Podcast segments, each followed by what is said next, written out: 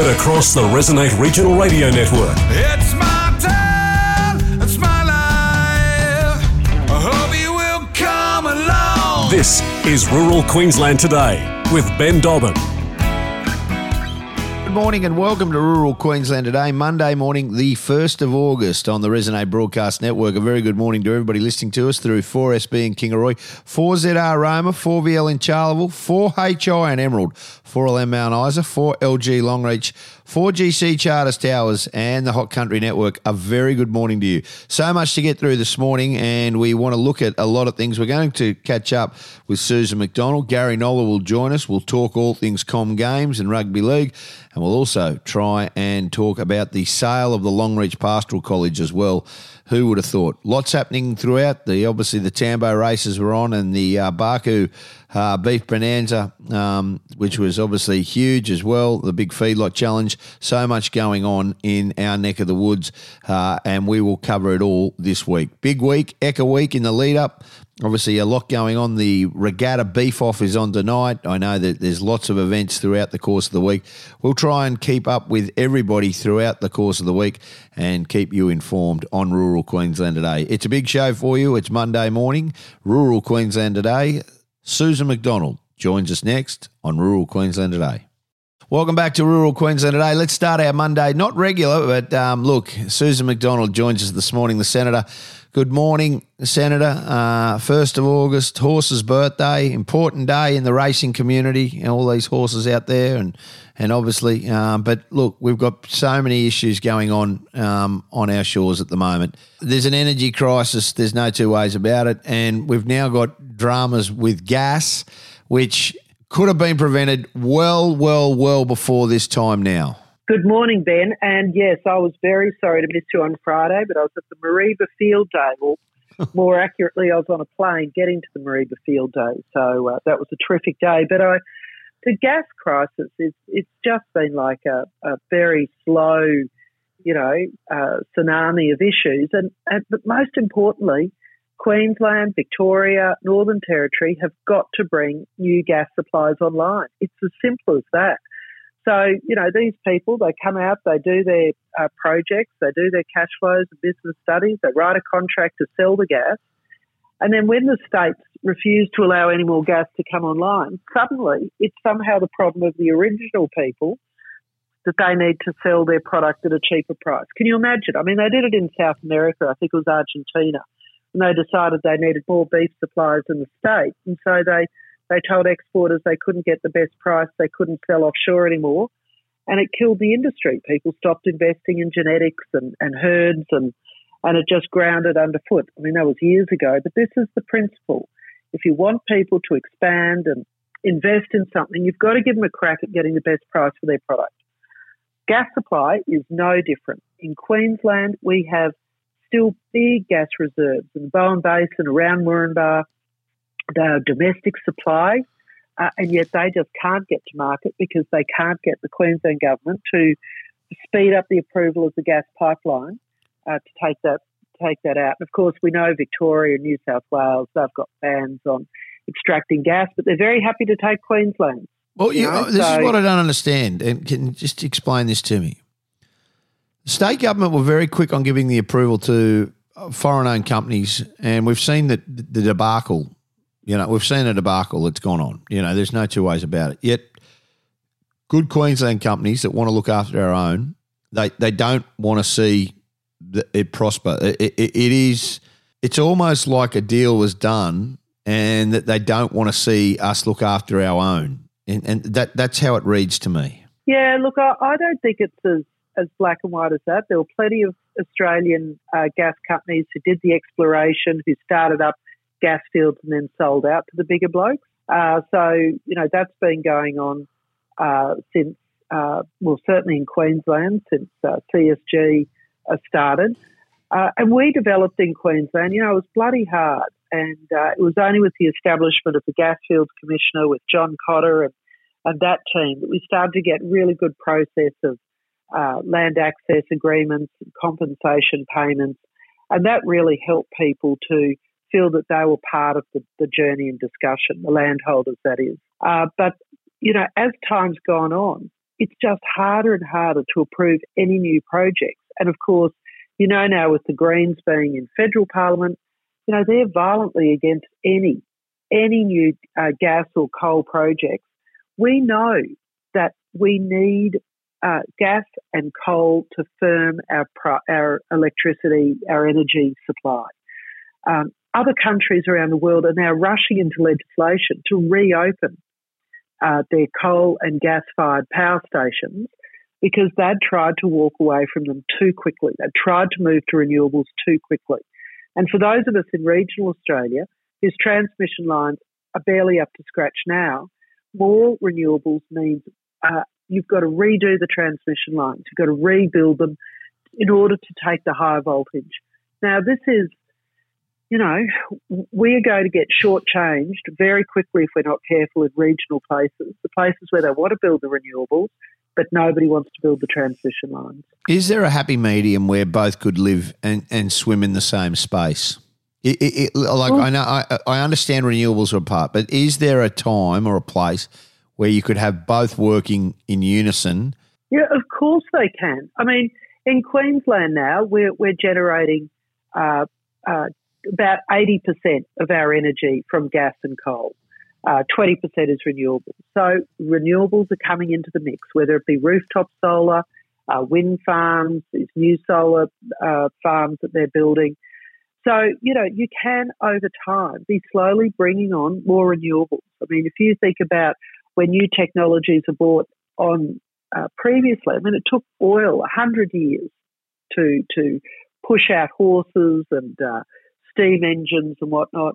But we want to have this transition within 10 to 15 years, and it's just very, very expensive. It will cost uh, the taxpayer and the energy user uh, a huge amount of money. I mean, they've already got prices up 30%, they're telling me on the tablelands. 30% farmers are paying more for uh, electricity, for uh, diesel, for uh, water.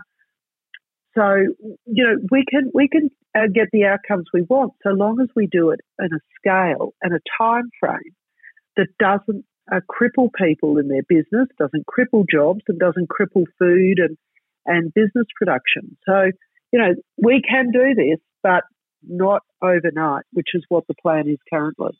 Susan McDonald, our guest this morning. We're going to take a break. Rural Queensland today. Welcome back to Rural Queensland today. Our guest is Senator Susan McDonald. This is Monday morning, the 1st of August. Susan, can I talk to you about uh, Wellcamp and obviously this quarantine facility? I am a huge fan of the Wagners. Regardless, I, I think what they do, they're good Queensland company, and they. But the state government have really, really, really made a big error here. Yet Annastacia Palaszczuk is still trying to blame Scott Morrison – and, and the government at the time for this debacle? you know, it's a big stretch, isn't it? The federal government committed to uh, building the facility at Pinkenba, made sense, close to the airport, close to tertiary hospitals, uh, a facility, um, you know, near the city so that it could be used for other purposes. But no, Palaszczuk decided that they would go and rip up uh, Queensland taxpayers' money um, 280 million, I think it ended up being, for a facility that uh, has not been used. Uh, now, it was a great business deal for the Wagners. They own the land. Uh, it's a lease back of the facility. They will get the facility back and they'll make a lot of money out of using it for concerts or uh, other purposes. But the Queensland government paid for that. The Queensland government, you and me and every other Queenslander, paid for it because Palaszczuk and her Labor mates were too interested in political point scoring and wanting to go at their own and, you know, God knows what other reason, rather than, uh, you know, have a joint plan with the federal government to build a quarantine centre in a place where it would be used uh, that would work for Queenslanders and Australians. Why? Why? Why? Why would they not listen? That's what uh, the biggest question I don't understand out of everything that's gone on. Why would they not listen? Well, because they perfected over the, the two years of COVID. Uh, they perfected the, the premier perfected standing up at press conferences, uh, not doing what was agreed at national cabinet, not following the guidance of the chief health officer, uh, but instead having your own chief health officer and doing it differently in Queensland. Now, normally I would applaud that because that's the way we roll, but not in this instance. Not in this instance where, do you remember the border blockades where we had families broken up? We had boarding school kids unable to come home. We had uh, uh, truck drivers having to test on the border uh, and then um, not have enough hours left in their day once they'd queued to go and do the job. We had the most ridiculous border restrictions and uh, and different restrictions in this state to anywhere else. And this is just the cherry on top of the cake to build a uh, a quarantine centre uh, where nobody thought it was needed, nobody thought it was a good idea, um, and now we've got a two hundred and eighty million dollar white elephant because the Queensland government uh, just doesn't have any financial controls. They're out of control. We're hospital ramping, we're ambulance ramping. They can't make ends meet. And so what do they do? Well, they go to tax the, the coal companies again, try and put their hands back in their pockets uh, because they're finally making a little bit of extra money. You know, it's, it's outrageous. Can we, will and will we um, ever see the federal government take control of the health system in this state because of the inability. We, we are in diabolical situations with health, and I understand it's in the it, it's on the onus of the states, but we've got to the point now where it's proven that the state and, and you're a Queenslander. The state, this state government isn't up to running our health system. We are absolutely in a diabolical mess. It, would there ever well, be a ch- chance that, that that it gets taken over again? Well, I, I hope not, because I do think that things are better run more locally where you know what the issues are. But we know that this is fixable because when Lawrence Springborg came in as the health minister in 2012, I don't know if you remember, but how badly out of control health was then. We had massive waiting lists, dental, uh, a hospital, um, uh, you know, the, remember the IT systems, Dr. Death at Bundaberg. You know, it was just a litany of disasters. And Lawrence came in and through uh, using plain common sense, respect for his de- department, uh, and the way he organised things, uh, within a very short space of time, the department was running two budgets that that fixed the hospital waiting list. That um, you know this this is doable so long as you've got people who are competent running the show. And look, you know, I obviously think that Labor is doing a terrible job. I can't understand why Queenslanders voted them back in at the last election, but they did. That is their choice. But I, I would really be suggesting to people that at the next election, uh, in two years' time, that they'd be saying, you know, we're done with you. We're going to give the other mob a go because you couldn't run, and now insert any other expression you like. You can't run things. You're running out of money. Uh, you want to keep increasing taxes, not actually run things efficiently. Um, so I, I, think if we hand things over to the federal government, we'll just get decision making run from further away. And I don't think that's ideal. I believe in the states. I think states should run it. Uh, are, are they doing enough? I had Murray Watt on this show last week. Do you, do you, think they're doing enough now, or is it too little too late? Oh, this is on foot and mouth and lumpy skin disease. Yes. Yeah, look, I think that, you know, it's now just over four weeks since foot and mouth was discovered in in Bali. Uh, I think the response has been incredibly slow. Uh, and he keeps saying we're doing the most that any government has ever done. You know, I, this is this is not a competition. This is what is appropriate to do to protect Australian farmers, graziers, truck drivers, uh, anybody who's connected or, or, makes a business out of um, uh, out of uh, pigs and sheep and, and, and goats and cattle in this country and consumers, consumers who are at risk of having higher prices. So, you know, I think that the steps they're taking have been good. They've just been slow. Uh, it's been frustrating to see that it's only last weekend that they've rolled out the foot mats into Perth, where there's you know direct flights going into there. Um, it is my understanding that the disease is is coming under control in Bali. You know, it's a smaller island, uh, but I am trying to check in with um, with live exporters on the ground and just find out if that's you know that's the case because you know in a proportionate response we have a we have a lot to lose and, and our biosecurity and whether it's foot and mouth or lumpy skin whether it's varroa mites, whether it's uh, crazy yellow ants. You know, these are all things that we should be trying to keep out of this country. And I just don't think we can take too many steps to to uh, to ensure that happens. Yeah, I, I, think you're dead right. Really appreciate your time this morning. Thanks so much for being with us. Um, and obviously, as usual, we're going to see you at the Ekka. People catch up, be able to catch up with you, no doubt, at the Ekka this year look forward to seeing you and uh, everybody else, Ben. Good on you. Rural Queensland today, Senator Susan McDonald. Uh, we're going to take a break, come back with more. Gary Noller joins us next. Well, as I said at the start of the show, it's Ekka Week. It begins at the back end of this week. Uh, RNA Beef Cattle Committee Chair is Gary Noller, and he joins us this morning on Rural Queensland today. Gaz, good morning. How are you, mate? Yeah, great, Dobbo. Uh, obviously, the number of entries in this year's Royal Queensland Show stud cattle competition have been finalised, along with the judges for each ring. It's been more than a thousand days since producers were able to last show their cattle at the Ekka. So that in itself is something that I hope we never have to go through again. Um, we are obviously looking at 22 different breeds throughout the, the course, and it is going to be a very, very big few days.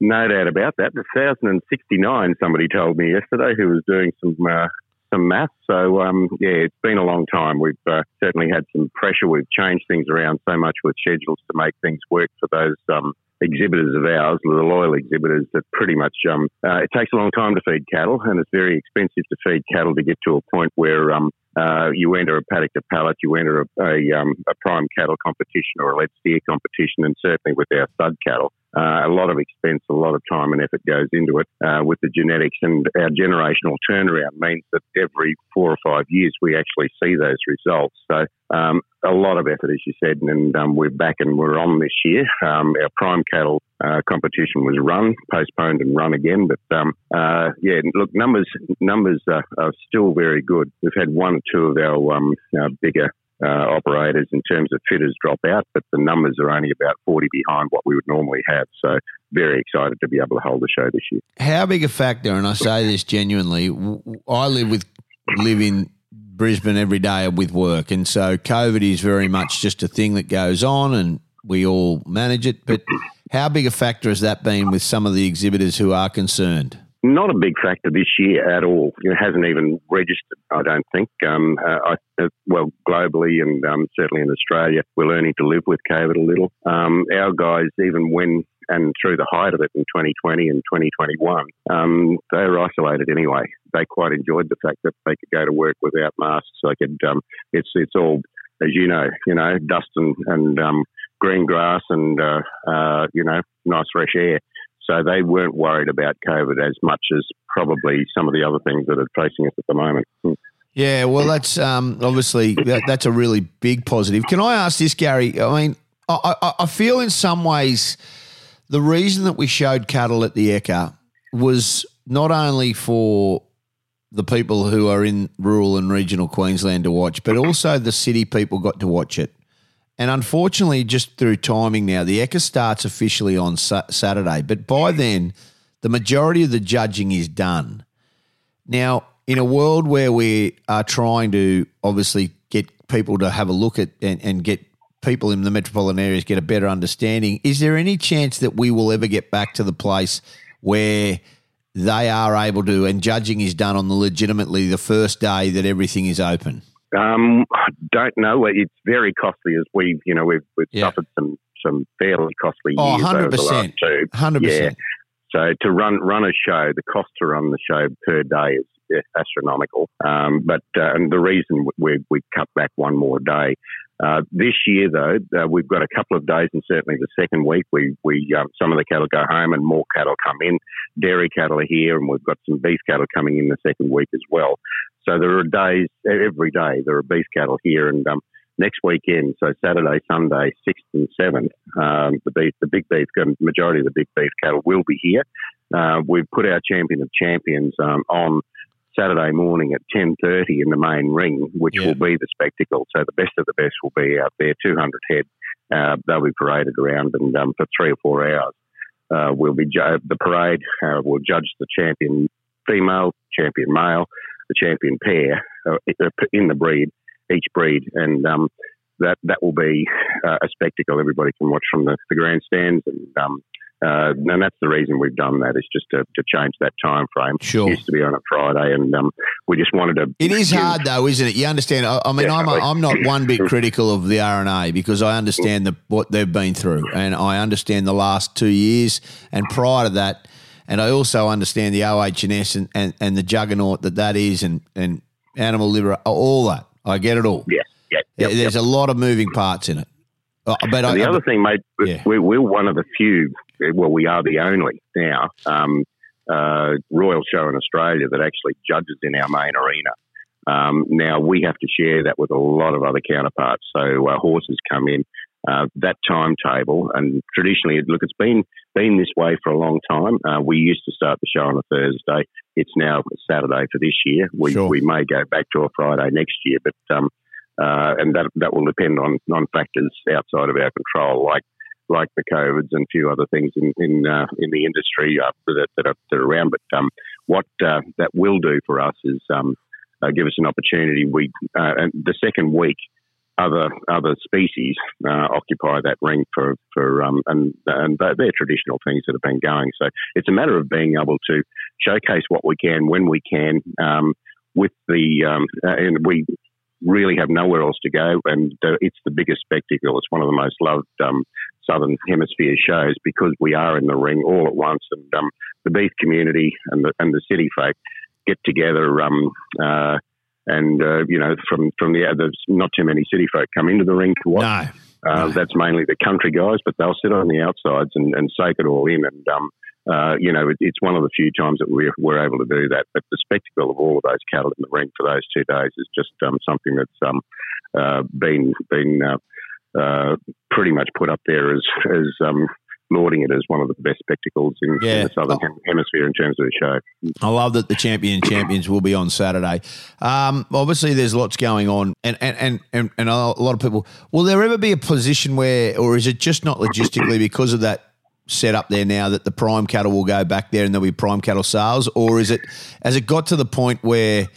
And, and it's a hard thing. We have to evolve. And, and it, it- gone are the days where you can have portable panels and people walking in and out. And i- i- is it got to more an OH&S issue around the safety of, of, of, of somebody? That's the reason why you mo- we moved it. Yeah, our our footprint is tightening. Um, you know, we we uh, have a regeneration going on here. Cross River Rail um, Yeah. that's being constructed on the other side. With, so we'll have a permanent um, uh, station here with Cross River Rail ra- uh, uh, rail station in uh, in the showgrounds. Um, and regeneration had to happen, uh, and we're doing it better than some of the other other shows as well. Uh, we, you know, old um, diminishing buildings, uh, a lot of repairs needed. Uh, something had to happen. So before I actually got onto the council, uh, that decision was made. Yeah. But in in the term of uh, you know, so coming down Gregory Terrace with um, doubles of um, prime cattle from feedlots and everything else when Great when it's under construction, just great days. Yeah, the atmosphere is fantastic, but um, our OH&S people just Oh, just cringe and want to go back into their into their little tents. But Yeah. um, uh, the other thing is the animal welfare. Uh, so we're sitting here from Wednesday through till uh, Saturday morning before, and those cattle are run through temporary panels. Um, Sure. So we just wanted to straighten that up a bit. And sometimes it's uh, you know Wednesday through to to um, Monday before they're processed. So Yeah. in terms of meat eating quality and a whole heap of other things, we've decided to um, uh, we're forced into it Yeah. with um, the, in 2020 when we weren't able to hold a show, and that decision was made in, back in April, May. Uh, so we decided then, look, uh, as I um, when I opened, I said uh, we tried to do things through those COVID years to, um, uh, you know, it's a, it's a big expense to feed cattle, so we tried to give them an endpoint. Uh, so they were already in the process of feeding cattle for that competition. Uh, so we decided to go somewhere else, and Silverdale was the chosen venue. It, um, we can't go west of the range because of um, ticks. You can't take um, eastern cattle back to the west uh, without a lot of um, chemical and other things to, to control uh, and a lot of lot of restraint in terms of uh, travelling cattle back that way. But uh, we were out there then. We were there last year. Things like our our um, uh, young auctioneers competition run with ALPA. Um, it is something that's diminished. We understand the tradition. We certainly understand the social side of it, but we also think that it's now time for us to try and build something different in a different place with the same aspect. And um, at the same time, how and why do people do this? Why do why do people come to the show with cattle? Um, despite the expense, it's about there's a big social aspect, as I said, and, Sure. a, and a traditional aspect to it. But one of the main reasons is we a prime prime slotted time in terms of the year and the calendar uh, to run a show and promote a lot of the, the seed stock industry uh, just before all of the, the spring bull sales that happen from uh, late August through to October. And um, that's why our exhibitors really get get um, to the point where uh, this this becomes part of their calendar from that promotional and, and um, showing off their, their, their goods, winning a ribbon, so that um, you know their averages at their bull sales have, have a, a bit of a tendency to to um, have a chance to come up if that's the case. Yeah, it makes a lot of sense. Hey, I appreciate your time, Gary. I'll see you this week. It's a big week for you. Um, Thursday and Friday Thanks, judging is that is that when Yeah, that's right. ju- Thursday yeah, Friday this week. That's right. Lead steers on Wednesday, so the open lead steers Wednesday, Thursday, Friday, stud cattle, champion of champions on on um, uh, Saturday. Uh, our parade of competition Saturday afternoon in Main Ring, and um, we have another parade at the opening on uh, Sunday. So um, that's the program this week. This week, and next week we have a changeover in the shed. Um, less numbers, but still a very good showing of 100 um, beef cattle. Uh, the dairy cattle come in. Sure. We've got sheep and goats take our position in, in the new building, and um, uh, yeah, we're looking forward to the next two weeks. Really appreciate your time, mate. Thanks so much for being with us.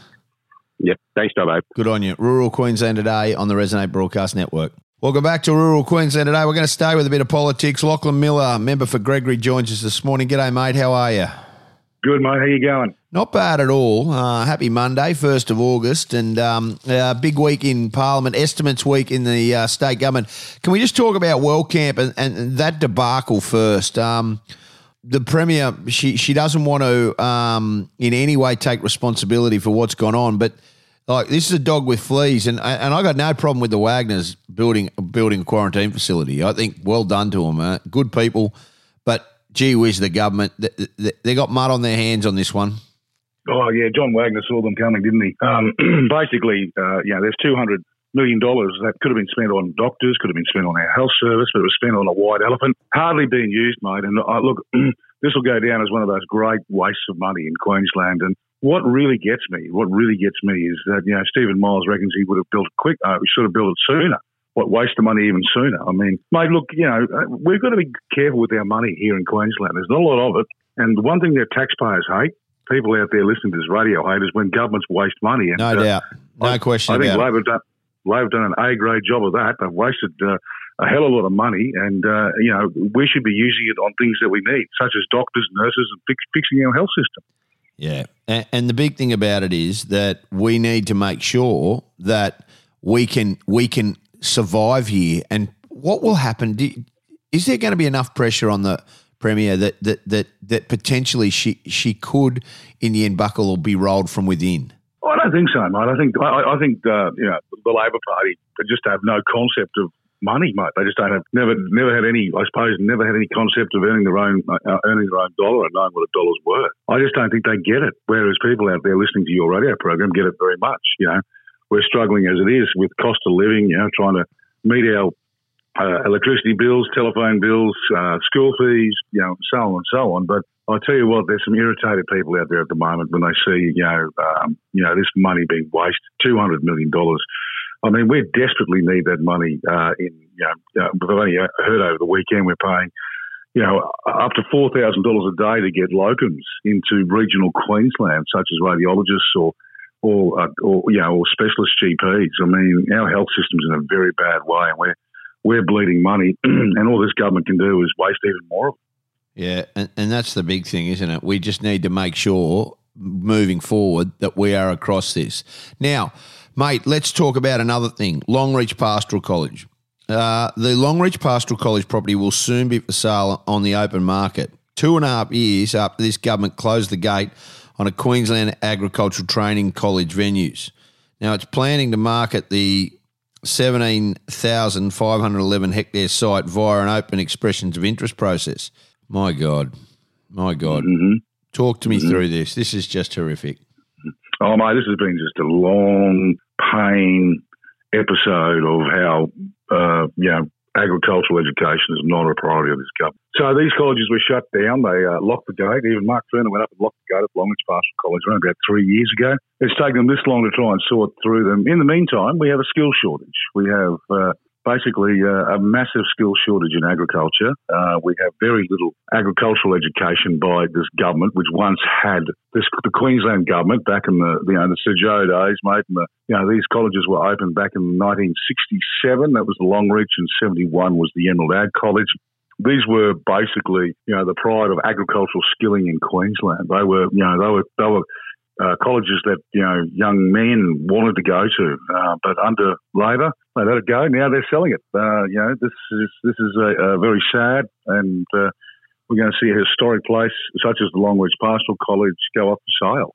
Unbelievable. So, what will happen to it? Who's going to buy it? Is there a chance that it could it, it, that it could potentially be turned into something more than what it is? I mean, you've got Emerald there, um, sold for thirty two million. Mm-hmm. Um, and, and that went. But is there any chance that that somebody else could build it as a training facility? Well, I hope so. I hope so. I have heard there are some interested uh, people out there looking to use this as an induction course for, you know, obviously when you know your young ringers come along and, and go and work at these big pastoral uh, houses, mate, uh, where they can just do that one-stop shop induction courses and extra training for uh, their skilled uh, staff. Uh, so I have heard that there is there is some interest out there.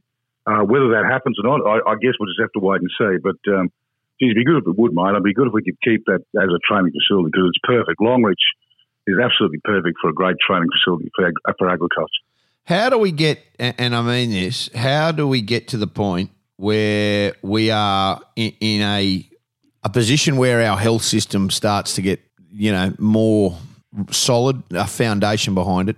We have our training facilities like Longreach um, looked after. We just seem to be every single year talking about something that is just an absolute certainty being changed by this government. Yeah, mate, and that's the problem. I mean, they, they, they seem to go from one disaster to another.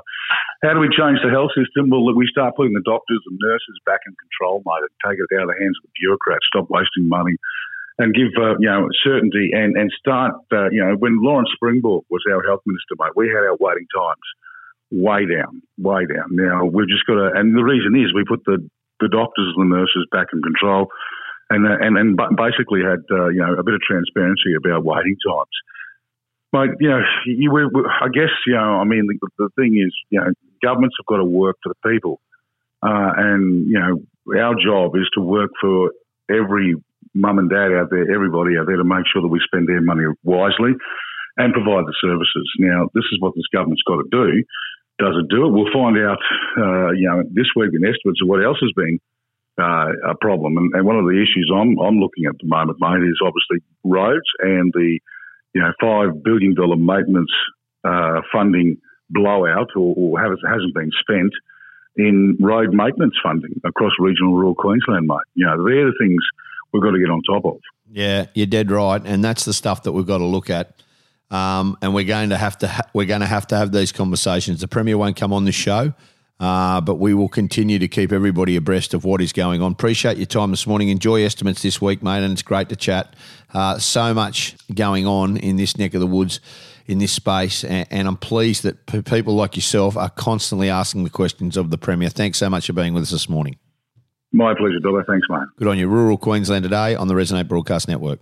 Well, that's it from us here this morning at Rural Queensland today. Hope you've enjoyed the show for the 1st of August, Monday morning, August 1. Have a great day, Queensland. We'll be back tomorrow. Remembering when the wheat is ripe, keep the headers rolling in the paddock. We'll see you later.